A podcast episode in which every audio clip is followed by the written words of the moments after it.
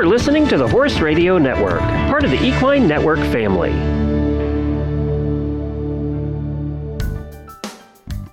Hello, I'm Stephanie Ruff. And I'm Aviva Nebeski.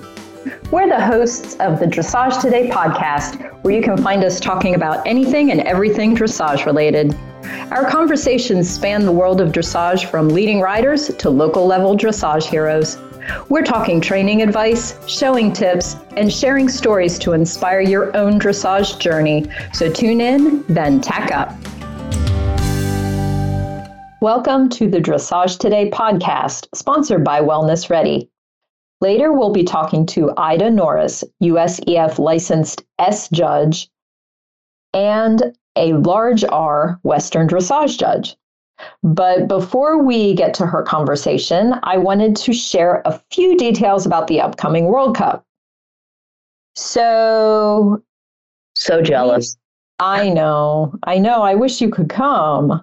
Me it's too. Gonna, it's gonna be it's gonna be good. I will be there along with my coworkers Julia and Sandy, and we will be covering both the dressage and the show jumping for Practical Horseman and Dressage today.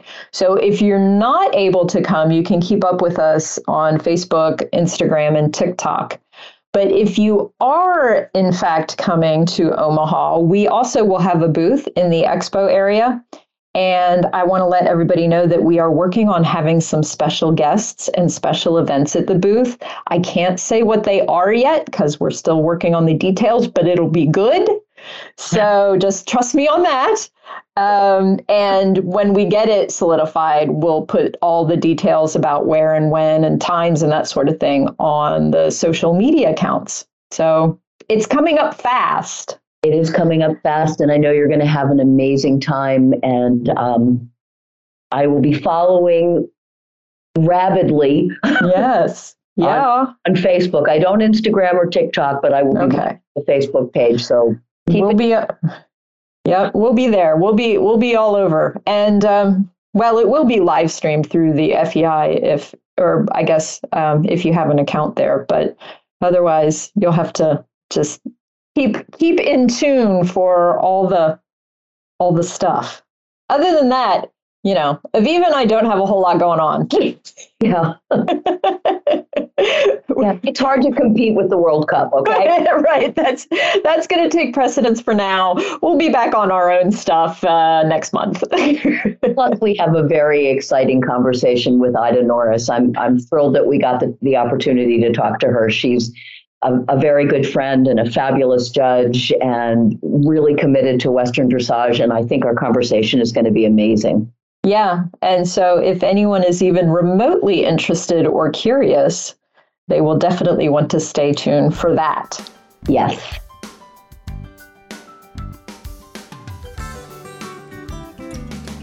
Our Ask the L question this month is not so much a question, but more of a request. And it comes from Caitlin.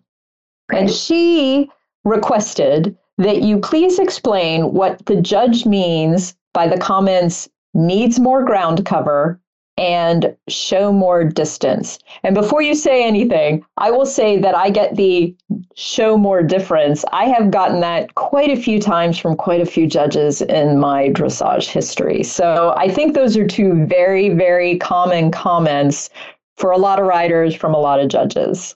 Okay, I, I those are comments that I do use a lot. Um, the needs more ground cover, Caitlin. We tend to use that um, in two places. We definitely use that when we're talking about the um, lengthened, medium, extended gaits. Um, I think that's pretty self evident. You know, a, a, working trot or a collected trot, you want to see the horse actually, if not over tracking, at least tracking up. In the lengthening of gaits, the medium and the extended, we want even more ground cover. So if you were to watch where your horse's front foot hits, you want to see in the lengthenings um, that that hind foot goes in front of the hoof print of the front foot. Pretty self evident, right? The same thing with the canter, just literally cover more ground. So, one of the wonderful exercises you can do to see whether, in fact, you are covering more ground is go down your long side, either the canter, the trot, whatever, um, and count your strides from one corner to the other. And then go down your next long side and see if you can cover that long side with fewer steps. Right. Um, if you make it down your long side in, let's say, 20 canter strides, and you make it down your next long side in 19 canter strides, you are definitely covering more ground, but not a whole lot, right? Yeah. So working on maybe being able to cover your long side on 17 or 18 canter strides. Um, remembering, of course, that there is more to it than just covering ground. You're also talking about balance, you're talking about frame, you're talking about suspension. But if you're getting the comment, needs more ground cover, probably you're just not showing enough of the difference between the gait that you're starting in, whether that's the working gait or the collected gait, and the gait that you're supposed to be showing. You will also frequently see that um, in the walk. Um, Yeah. Yeah. the definition of the walk, um, the, both the medium now both the medium and the free walk are defined as having overtrack. So you can have a super sexy free walk where your horse is really stretching out and swinging through their backs, and you think it's wonderful. And the judge sees that, yeah, your horse is really relaxed, but you're still three inches shy of even tracking up, let alone over tracking. You're going to get the comment something like relaxed and stretching needs more ground cover.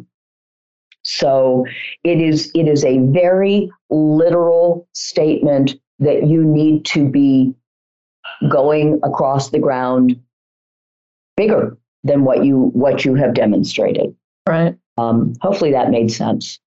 Um, as far as the show more difference, you are talking again about a transition um, either from the working trot or the working canter to the lengthened trot or canter, or you're looking at from collection to medium or collection to extended. Um, and what the judge wants to see is that there is a, a that, that it is identifiable that you have changed the length of the stride of the gait, that you have shown a difference in the suspension and the lift and the balance um, in the gait from the working or the collected to the um, lengthened or medium or extended. As you go up the levels, we also want to see that that difference is fairly crisp. So tied in with that comment of shows more show more difference, you may also see um, something like fades or slow to develop. Yeah. So you may demonstrate a brilliant trot lengthening across the diagonal, um, but it took you all the way until X to get there.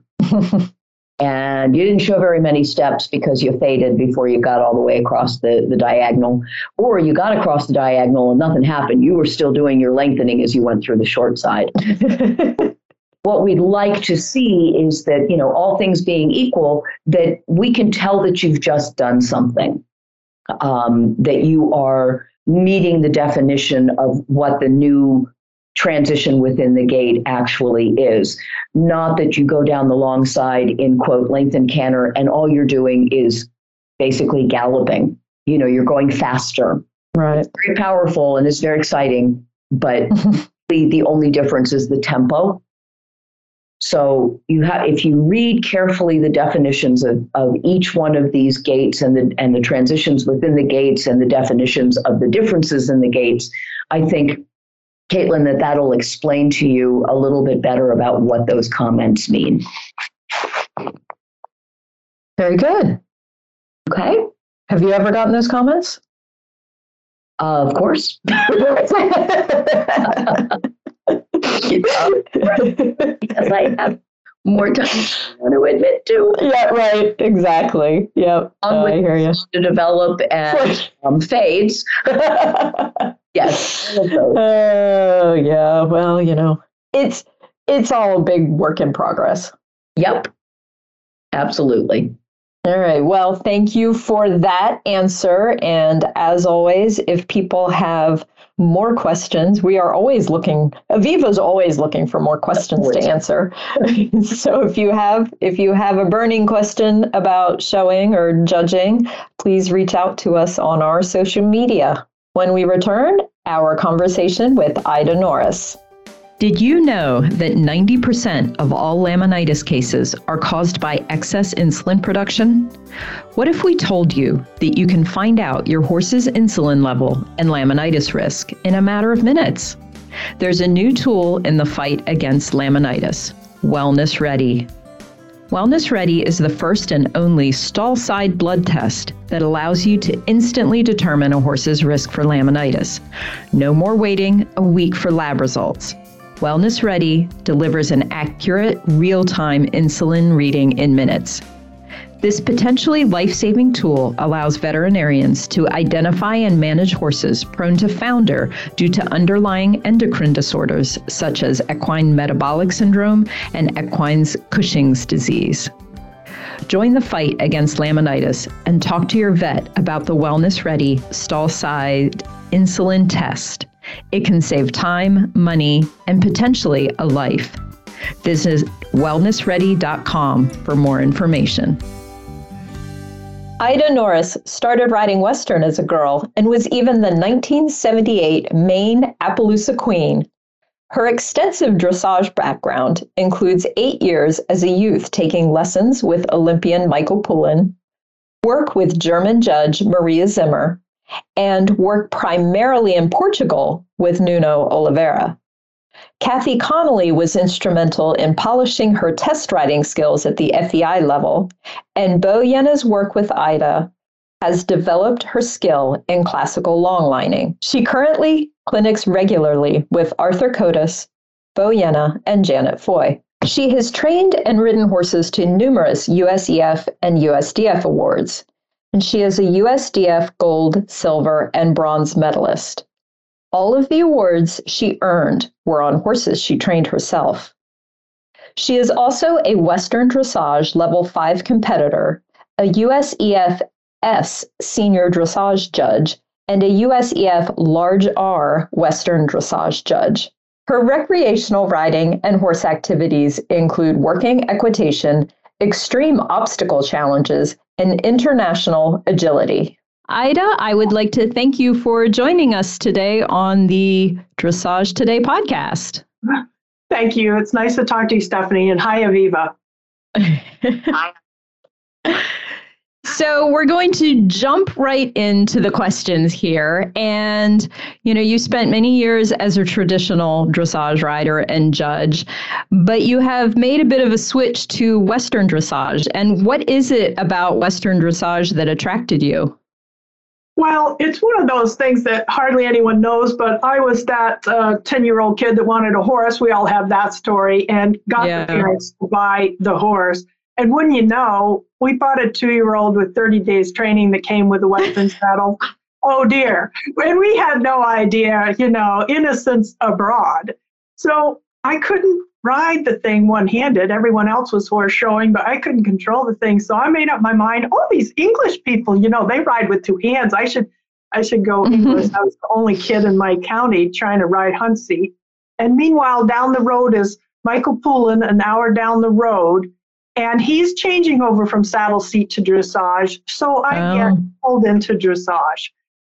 And my parents begin to do horses and they're riding my dad Western, and my mom takes up English with me and goes and takes riding lessons with Michael Poulin, and we're doing our thing, and we're riding Western and saddle seat and hunt seat, and we were breeding Appaloosas and Arabs, and so we're in the show rings riding, riding horsemanship, you know, changing the saddles, so I've always ridden Western. And when I became kind of this dressage queen as I got older, you know, I kind of had to hide the fact that I'd made, been the Maine Appaloosa uh, queen, you know, the 1978 Maine Yeah.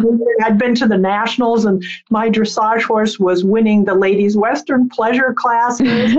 You know, I love you're that. Hiding, hiding your Western saddle in the back so the clients don't see your saddle, you know. I mean, gee. it's pretty funny. So the long and the short of it is I've always kind of ridden Western and my Western saddle's always been here. And, you know, I was a closet rider. Right. So you're you're returning back to your roots is what you're doing. Absolutely. Absolutely. Yeah. Yes. Yes. So it's it's a lot of it's a lot of fun. You know, it's like yes, it's dressage based, but you know the tack's different, but the work, the work is it's the same. You know, good yeah. horsemanship is just good riding, good horsemanship. So right. it's fun. It's fun. Well, that's that's my question for you. I mean, I I judge schooling shows and I judge Western dressage occasionally, and you know, obviously lots of traditional dressage. And I tend to try to look at them with the same eye. Um, is is that correct, or or are they different? Well, um, they are the same and they are different. so, so here's the part. Um, currently, right now, um, dressage, regu- our regular DR, does not have some of the movements that we have in WD, and some of those movements are the movements that we're not currently exhibiting in DR is side pass, turn on the forehand, and in Western dressage at the upper levels, we also have pivots. So those are actually different, and and judges, you know, have to educate themselves about the requirements of those movements and what what's expected. What is different, I think, is the focus of Western dressage. And you can tell that from our mission statements are completely different.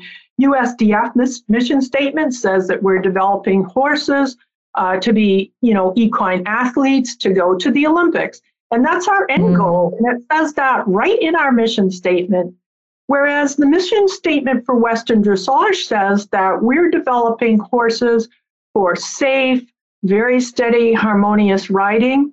It says in the mission statement that we're providing a home, an activity, um, a competition for horses that may come from other divisions that may need a second uh, or third opportunity for a job that we will encourage uh, all breeds, every breed that um, we include mules, you know. Um, mm-hmm. So it's a different, entirely different mission statement. And harmony, rideability, and safety is the number one priority of Western dressage as opposed to extreme athleticism. So we're saying that we're interested in using all of the dressage principles, all the wonderful principles of dressage to improve average normal horses. Hmm. That's a beautiful way to, to address things. Yeah. It's it's it's exciting. You know, it's it's the way when I started in dressage in the 1970s, uh-oh, whoops, age, age note. Um, okay, I know how old you are. I'm still older than you are. when I started, you know, um, and there I was on an Appaloosa Arab, so that was, you know, weird. But, yeah. Um, everybody just had any old horse that they had, and um, it was the horses that were well schooled, quiet in the ring, properly trained, that were I won't say winning because you don't win every class, but you know, you're always placed because you had a really well schooled horse. And that's what dressage was about. And dressage was about making every horse better. And pretty much everyone had an average horse. They didn't have any exceptional movers.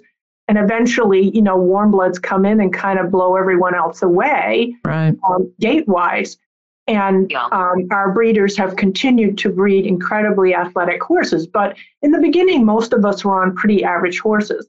And Western dressage is where these middle class people are with average horses. I mean, obviously, you need a horse with a clear walk, uh, jog, and lope, you know, to be rhythmic and, and clear in the rhythm. But because the coefficients and the emphasis in the judging is on if the horse is really um, on the aids and attentive to the rider and well schooled, those horses are successful and they're very successful in the ring. And uh, so it's fun. It, it's really interesting that the emphasis is a little different focus. Mm-hmm. mm-hmm. No, that is definitely. In traditional dressage, we're looking, uh, you know, honestly, we're looking for the big flashy gaits. Um, and and in Western dressage, you're looking for the harmony. And it's a shame that traditional dressage has moved away from that. Well, I I think so, you know, but I, I, I love both divisions. I, I, I mean, I was a dressage queen forever. And when I started out, it was more this emphasis that WD has, and I think it has changed. But um, what I do find now about about teaching and judging Western dressage and coaching people in it, this this focus on safety and rideability is the number one thing. And for mm-hmm. example, like one of there are very few rule differences, but one of the rules which I love, I absolutely love it, is you know, in dressage we have in DR we have the list of eliminations, and that's you know you're an improper entry, you you know cruelty, um, lameness. There's a whole list of things to be eliminated for, and that list is almost the same in WD. It's very similar, except for which I love. I love this is um, what does it say? It says um, if the horse bucks, kicks, rears, strikes, it's um, a clear. It says clear disobedience. You're eliminated. I don't have to wait 20 seconds and have a heart attack that the horse is going to flip over.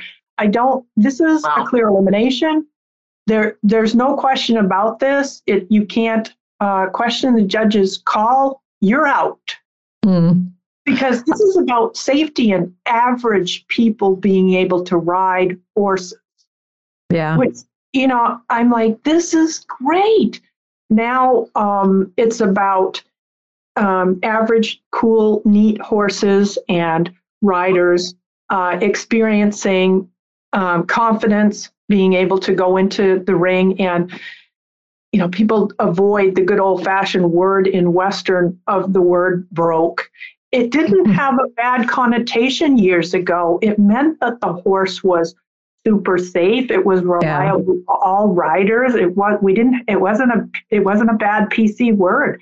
And I still like that connotation and I search for the right words to express to people, I need your horse to be more tame. You know, it isn't just about can you go out and do half pass? Can you, you know, reliably will it stand at the block while you get on? Right. Do you think that the, the WDAA is doing a good job of educating the public and dressage riders and judges so that, that the WD riders at schooling shows run by the, the, the USDF GMOs are getting a fair shake? Or do you think that people like me are still struggling to figure out what it is we're watching? well, Oh, tricky question. You know, I don't want to point the finger at anybody here, um, but let me share some thoughts with you about this because I think we might be looking at this the wrong way. WDAA is amazing in that they do have tremendous judges programs, and their judges programs are very similar to our L and small R programs and large R programs. There's testing, they're extensive, but they're open to the public. And I've just uh, just come from one that was in Colorado in February, and we had so many auditors in there. And we don't require our auditors to be quiet. They can ask questions. they can talk to the judges afterwards. They can oh, integrate. Oh, wow. They got they got all the materials. They could pay and get all the materials that I got if they wanted to. Wow. So the programs are in place, and there's tons of clinics. So you can go to a clinic. Then people like me, like I take I'll take your call. I'll take anybody's call. If anybody is thinking that they're going to judge some WD and they have a question, I'm not saying I'm an expert. That's, and I'm not saying that my job is just to teach judges. So don't misunderstand. But colleagues call all the time and ask me, "Hey, do you know blah blah blah rule?" Because I'm on the rules committee. And if I don't know, I find out for them or I help them or I talk to them. So I'll take a call and help an L who's going to judge. But here's the thing responsibility is always on the organizer. The organizer is supposed to hire people that are trained to judge what they're offering. Yeah. And if you're at a USEF licensed show, that is their legal responsibility to hire a judge with the license that matches. Now, right. so, so the GMO has a responsibility here to ask the people they're hiring, are you comfortable with this? Are you educated in this? How are you doing? Can we help you? Do you need any information? And the judges themselves really have to educate themselves. And I get asked sometimes to judge something that I haven't judged for a while, like like sometimes I get some para classes and I don't get a lot of para classes and I have to bone up for a week or two ahead of time to be Yeah. sure that I'm up on the newest rules. That's a judge's responsibility and it's their ethics that they turn down those jobs that aren't right. If Yeah. they don't if they don't know the rules, but here's something exciting. The WD rules that are in the USEF rule book. So, you know, online you can go and look at the rules and you Yeah. can print them out. They're only 36 pages.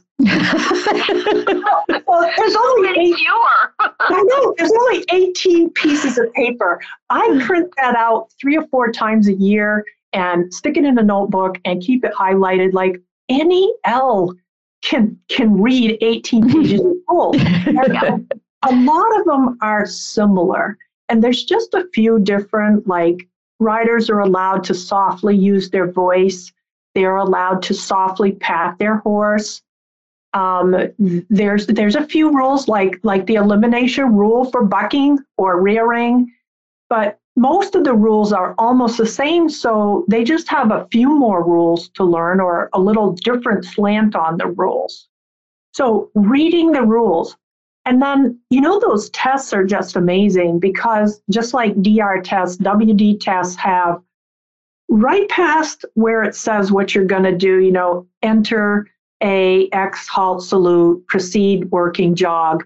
The next column over on the test tells the judge exactly how we want it judged. It'll say, you know, straightness, looking for energy in the gait, um, prompt and immobile halt, steady move off. There's directives of how to judge it. So if the judge would study the tests ahead of time, there's half of their education. So I feel like WD is doing a good job. And, but what I feel like is those people that complain that they didn't um, get a well educated judge, that GMO let them down and that judge let them down.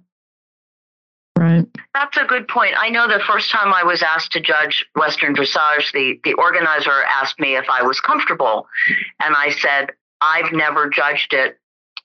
I'll get back to you.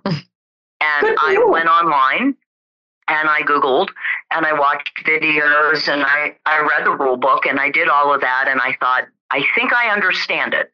And so I called the organizer back and I said, I think I understand it, but I want you to let your um, competitors know that I am not a licensed WD judge and that Oh. I will give them the best that I can, but that I am not as educated as I should be.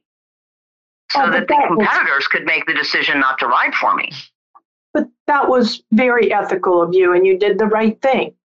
And that's Thank just that's just what, that's just what you should do. Try to educate yourself and and let your let all your people know like all I don't know a licensed WD judge that won't take a phone call from somebody. Like I'll take a phone call anytime anybody has a question, uh, and they'll help each other and they'll help people. So feel free to call on colleagues, you know, because we will help people with questions. And even if you know you go and you judge something and you come home afterwards and you're having one of those sleepless nights because you're thinking, I hope I did the right thing, because judges judges have the intention of always doing the right thing and doing right by competitors. And when something goes a little awry, there's a sleepless night because, oh my goodness, did I place Oh, yeah. did I place fair to that competitor? I'm trying so hard to be fair. And judges really, really have sleepless nights if this happens. And calling a colleague and saying, hey, I I did this. And do you would you have done it that way? And maybe a more experienced colleague um, says, well, that was fine, but you know, here's another suggestion of another way to handle that yeah. that might be effective. That kind of support is very helpful. And we have that a lot in WD. This happens. We we call on each other and it's awesome. Our our our stewards are which are our TDs are so helpful to us also.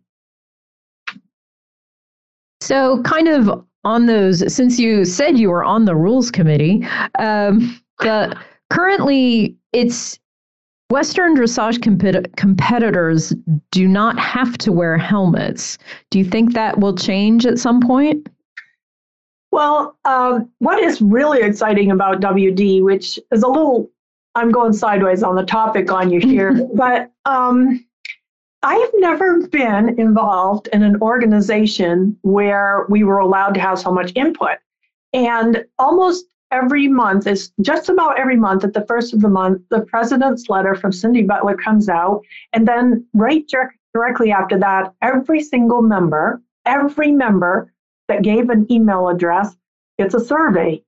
And those surveys are full of questions. You know, mm. how do you mm. feel about this? What do you think about that? We're considering a rule change about this.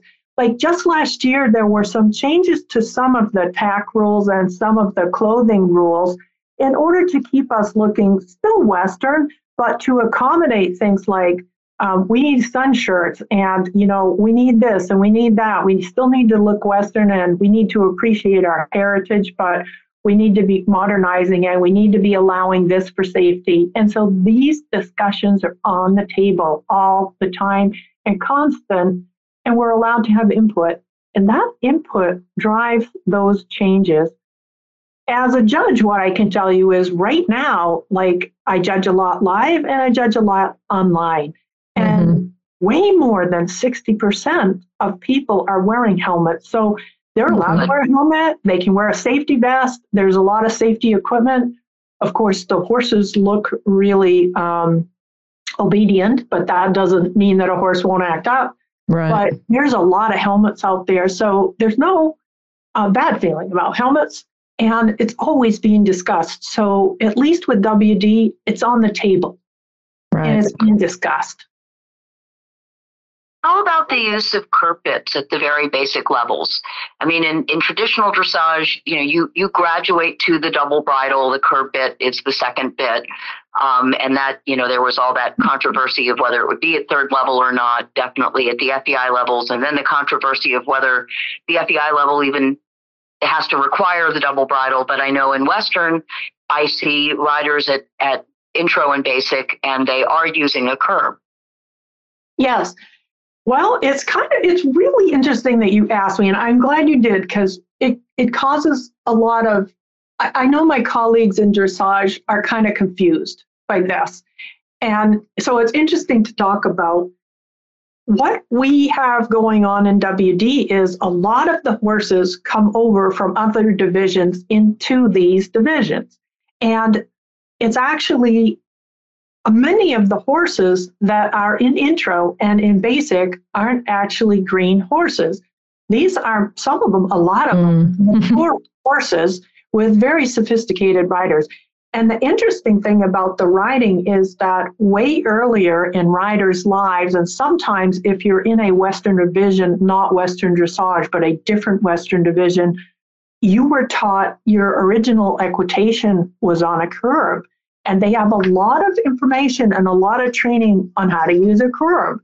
And they have information which is a little different from the way we ride, in that when we think about a half halt, we think about gathering a horse up and then uh, the horse has a check in the in the bridle, and that release of the half halt is there. And in these Western divisions, the idea and the theory is that you know the curb engaged for a moment, the horse changes its balance, the release is complete, and then the horse and the ride is supposed to continue in some kind of self balance in a frame for that division without constant curb contact.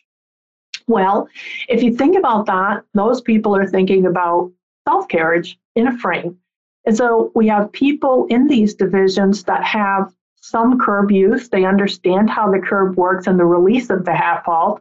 and they understand that they want a horse in a connection without curb pressure constant. And then we have some horses that aren't green in here. So there's a whole lot of leeway in intro and basic.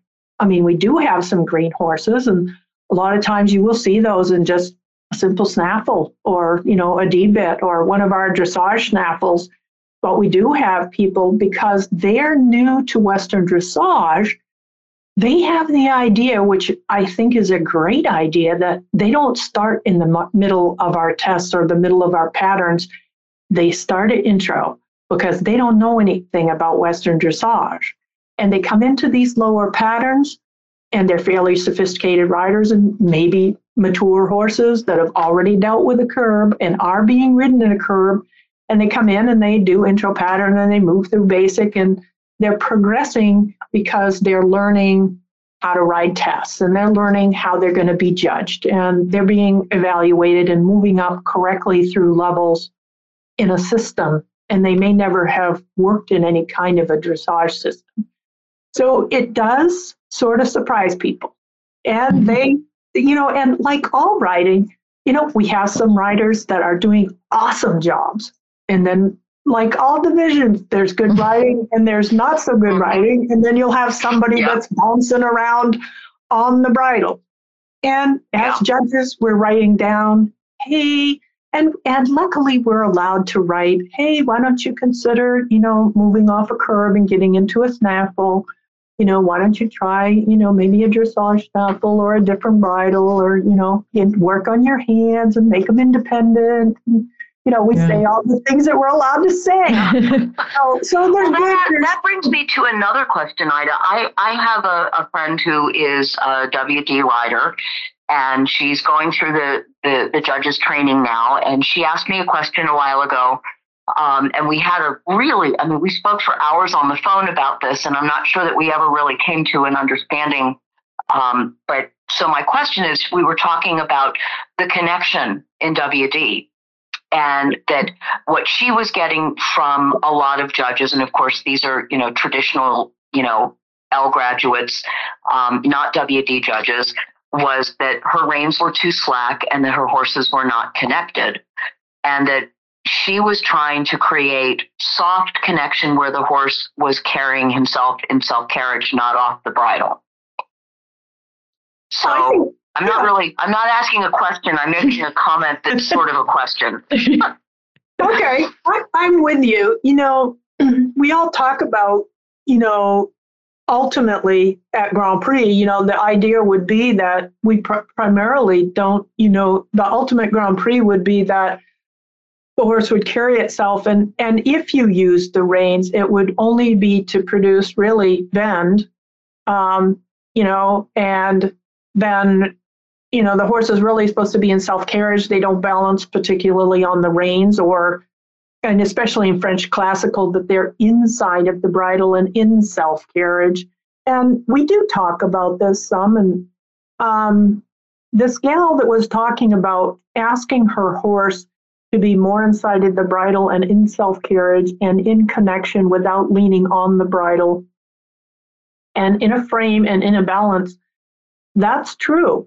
And here's the tricky part for people to be a really good instructor and really good judge at WD, you really, on my, in my opinion, really need to understand a lot about how horses balance themselves at upper levels, truly in self carriage and inside of the bridle rather than um, on the bit.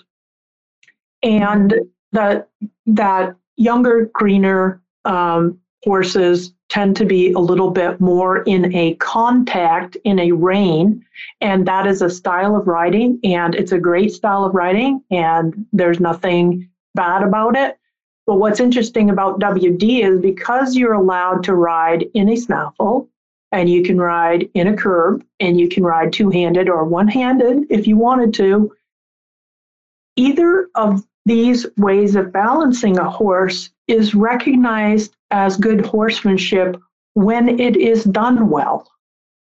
And when it's done well, the result is a horse through its back, engaged, active, relaxed, the muscles look supple, the horse shows bend. The end product's the same. How, how you got there is a little different. But hmm. that isn't any different from the German system and the French classical system. Those are two systems that good writing, when it's done well, ends up with the same results. And we're kind That's of a really there. nice way of putting it, and it's beautiful. When it's done well, it's beautiful and it's Yeah. harmonious and it's and it's safe. So It it's all the things that WD is looking for. Yes, and what we're trying to do is to be open minded and not critical of how you affect your connection, as long as we don't perceive it as being detrimental to the horse or heavy. I mean, obviously, just like DR riding, WD doesn't want horses that look like they lean on the bridles or pull in the reins. You know, none of that kind of riding is is happy in any division. Right. But it is, I do understand that our colleagues come into this and especially because curbs aren't used until third level and then through FEI. And quite frankly, most poor people, they take their riding lessons and they ride up through third level and fourth level. And then all of a sudden they're at Prix St. Georges, they got to throw the double bridle on him. In reality, there's very little instruction in the United States about how curbs actually work and what the end result is of how to use a curb and when it's appropriate and how much to use it or not use it. We have wonderful FEI riders that are lovely and well schooled, but you know, the average student, you wouldn't say that this was a large part of the riding lesson program. So Yeah, not then- at all. then people come into Western dressage and they're kind of like, well, they've seen a lot of curb abuse. And it doesn't occur to them that these other divisions, that these people started out in curbs and that their riding instructors might not understand, you know, fill in the blank, something complicated about dressage. Maybe they don't understand what the shape and bend of a half pass is or whatever but they understand curbs because they've been riding 20, 30, 40 years, however long it is. They've been using curbs and different kinds of bits, unusual bits, different bits, and they have bitting experience, which it's different, you know, they're different divisions. So it's hard to, you know, sometimes we're not open minded enough to really appreciate. I think it's very important to appreciate other people's expertise and the and be open minded and step into a place and not immediately say well i don't i don't do that. I don't like that. Or to stand there and say wow that's different. Now let me see if this is working. How's this working? Is it is it working? Yeah. wow that looks i don't know how they did that because maybe i don't know how to do that but wow that looks good. That's the that's where we have to be to understand and to learn. I love this now because um, i get to share all this with everybody.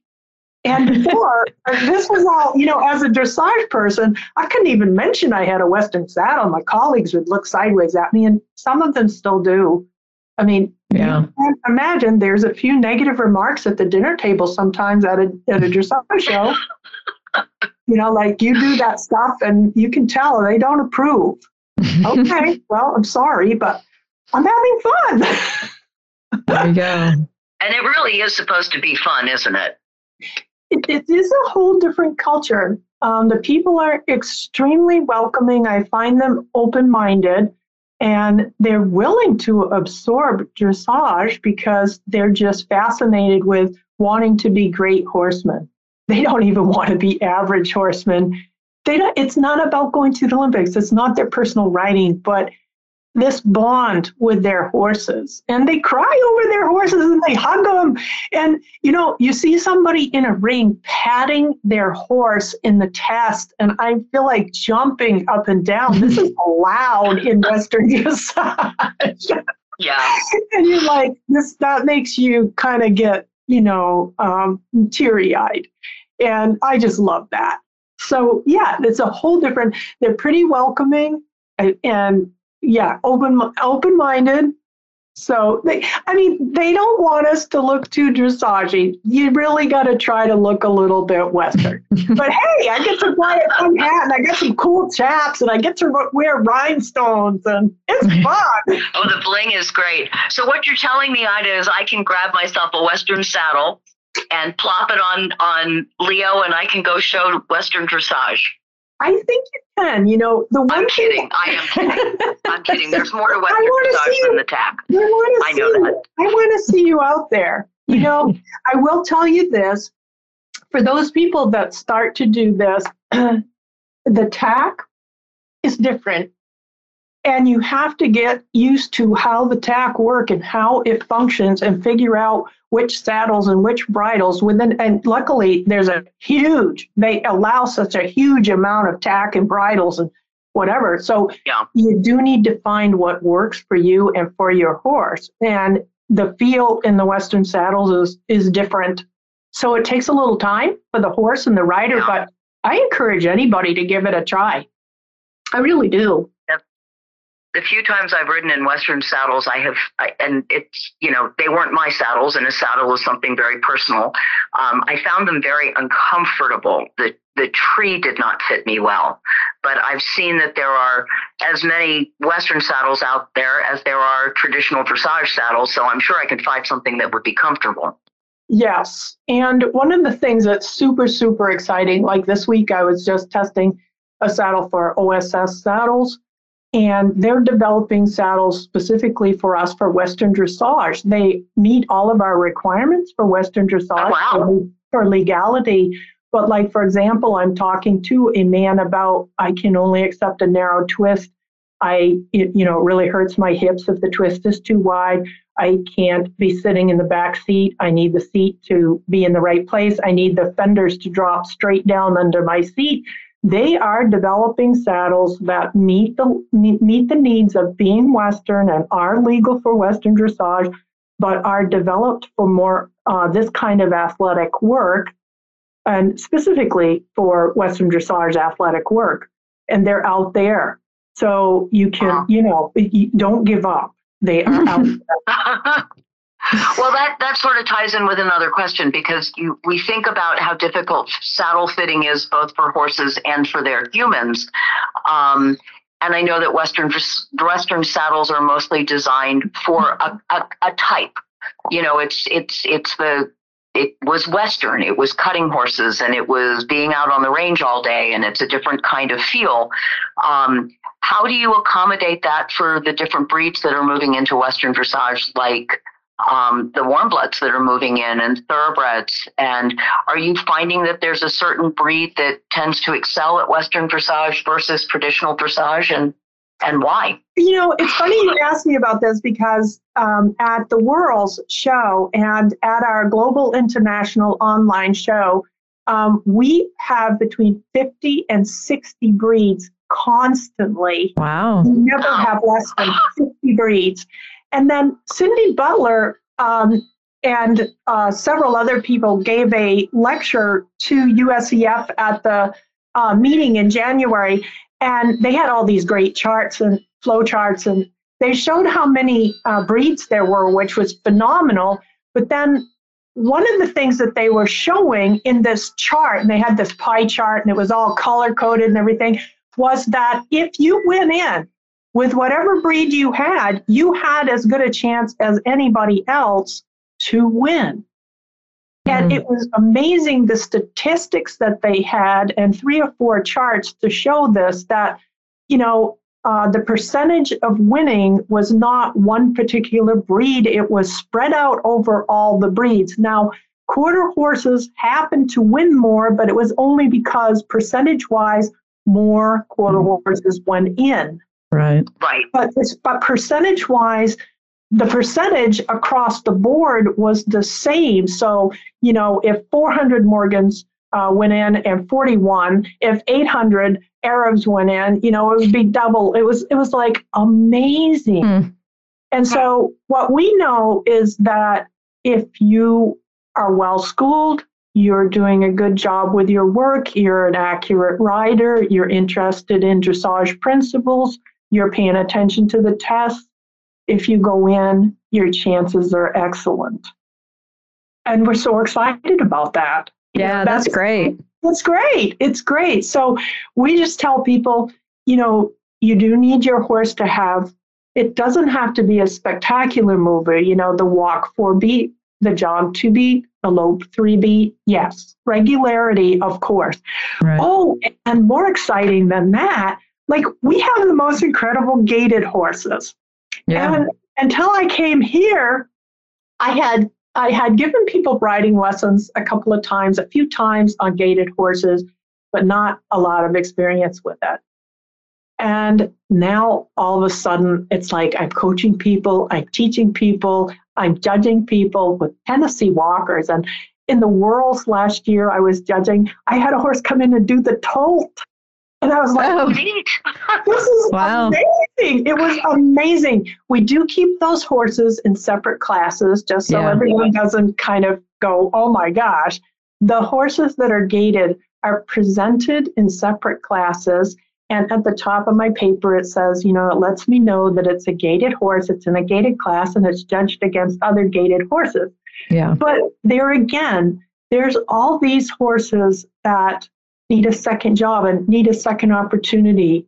And, you know, we don't want them to go to the rescues. We want them to come into divisions and come into middle class America's hands and have an opportunity to be improved and be more healthy and have a longer life by doing, by pro- progressing in dressage, in Western right. dressage.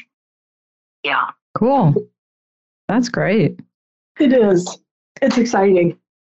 So my uh, my last question, we've started asking this to our people so that Aviva and I can build a reading list. Um, do you do you have a favorite horse book or a favorite book? I guess if you don't have a favorite horse one, that's either fiction or nonfiction. Well, I have. If I can quickly tell you, I had three books I wanted to mention to you. Okay. Uh, because I own the entire USDF certification reading list because I was coaching USDF of course. certification of applicants, you know. So I had the whole list, and all in all those years I was in Florida, we had always had the library with us, and we read a book a week and we checked them out. One of the most checked out books, and which is popular and everyone loves her book, is Janet Janet Foy's book. You know, mm. for the Not So Perfect Horse. I mean, you just can't yes. not mention that book. Yeah. But my all time, all time favorite. And once people looked at it, it's not as well known. But once people saw this book, this is my favorite. On top of that, Janet's is great, but Dressage Solutions, A Rider's Guide by Arthur Kottas. Okay. And that book, you know, Arthur is a retired um, director of the Spanish Riding School, and he still right. comes to America and does clinics, and I've clinicked with him a lot. This book for me is so clear, and I recommend it even to WD writers because there are phenomenal explanations, large print, easy to mm-hmm. read, uh, good diagrams. There's also photographs, and there's photographs of this is good, this is not so good, this is good, this is not so good. And it's very, very clear. So that's my favorite. But there's, as you know, there's so many. Right the last book, which I think is very significant and is maybe not what you would have even imagined, is that I buy copies and pass out to people a book on coaching, which is called Wooden, W O O D E N. And this was Coach John Wooden and his book, A Lifetime of Observations and Reflections on and Off the Court. And he was a basketball coach. Yeah. And he was coaching people like Kareem Abdul Jabbar, and he was coaching for the NCAA, and they had 10 national championships in 12 years, seven of which were in a row. From 1964 to 1975, he's probably considered to be one of the best coaches in history. Now, this man's whole book is a tiny book, and you could probably read it, you know, like in a day. But his book is all about character, integrity, uh, comportment, how how to lead by being a leader, and how to encourage and not discourage. And it's amazing. And so I pass this book out to all the writing instructors that come to me that say, Hey, I have difficult clients. You know, I find people difficult to teach. and this book is phenomenal on how to coach, how to encourage, right. how to teach by leading correctly. And we don't talk about that so much anymore. It's um, Wooden was his last name. Yeah. Yes. W O O D E N. Mm-hmm. Yes. Yes. Yeah.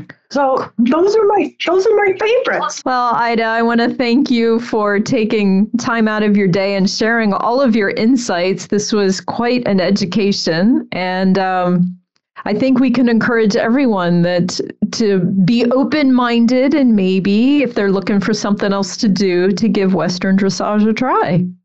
I appreciate you asking me. It was so kind, and I was honored to be with you. Thank you, Stephanie, and thank you, Aviva. I really appreciate it. Well, thank you. Hey, Karen, thank you. Thanks for listening to the Dressage Today podcast. If you've missed any episodes or to subscribe, go to Apple Podcasts, SoundCloud, Stitcher, or wherever you get your podcasts. While you're there, please rate and review the show. Learn more and read in depth training articles at dressagetoday.com, or you can visit our subscription video site ondemand.dressagetoday.com. Be sure to give us a follow on Facebook, Instagram, Twitter, and Pinterest. Happy riding, and we'll see you at X. The Dressage Today podcast is a production of the Equine Podcast Network, an entity of Equine Network, LLC.